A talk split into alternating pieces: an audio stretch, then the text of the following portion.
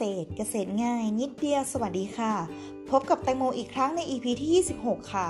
เรื่องข้อกำหนดของระบบการจัดการคุณภาพสินค้าเกษตรตามหลัก GAP ซึ่งประกอบด้วยการจัดการในด้านต่างๆ ดังนี้ค่ะ 1. ข้อกำหนดแหล่งน้ำเกณฑ์การปฏิบัติคือ เกษตรกรจะต้องตรวจสอบว่าแหล่งน้ำที่นำมาใช้ในแปลงนั้นนำมาจากแหล่งใด มีโอกาสปนเปื้อนสารพิษ หรือโลหะหนักตกค้างหรือไม่ ถ้ามีความเสี่ยงให้นำตัวอย่างน้ำไปตรวจสอบก่อนค่ะ 2. ข้อกำหนดพื้นที่ปลูก กณฑ์การปฏิบัติ คือ เกษตรกรต้องประเมินความเสี่ยงของพื้นที่ที่จะทำการเพาะปลูก และพื้นที่ใกล้เคียง ว่ามีประวัติการใช้พื้นที่ที่มีโอกาสปนเปื้อนสารพิษ และโลหะหนักหรือไม่ ถ้ามีความเสี่ยงให้นำตัวอย่างดินไปตรวจสอบก่อนค่ะ 3. ข้อกำหนดการใช้วัตถุอันตรายทางการเกษตร เกณฑ์การปฏิบัติคือ ให้ใช้สารเคมีที่มีการขึ้นทะเบียนอย่างเป็นทางการในประเทศไทย หรือเป็นไปตามข้อกำหนดของลูกค้า โดยห้ามใช้วัตถุอันตรายที่ระบุไว้ในทะเบียนวัตถุอันตรายทางการเกษตรที่ห้ามใช้ค่ะ 4. ข้อกำหนดการเก็บรักษาและการขนย้ายผลผลิตภายในแปลง เกณฑ์การปฏิบัติคือ สถานที่เก็บรักษาต้องสะอาด อากาศถ่ายเทได้ดี และสามารถป้องกันการปนเปื้อนของวัตถุแปลกปลอม วัตถุอันตราย และสัตว์พาหะนำโรค อุปกรณ์และพาหนะในการขนย้ายต้องสะอาด ปราศจากการปนเปื้อนสิ่งอันตราย ที่มีผลต่อความปลอดภัยในการบริโภค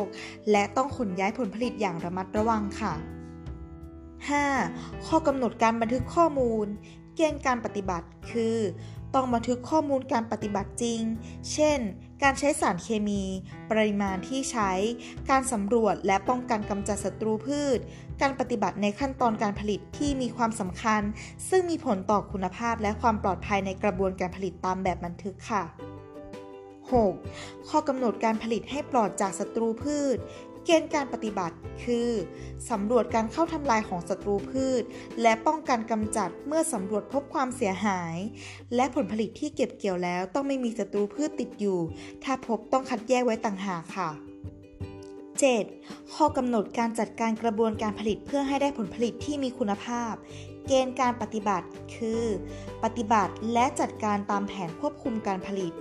และคัดแยกผลผลิตด้อยคุณภาพไว้ต่างหากค่ะ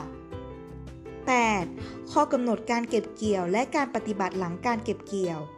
เกณฑ์การปฏิบัติคือ เก็บเกี่ยวผลในระยะที่เหมาะสม ตามเกณฑ์ในแผนควบคุมการผลิต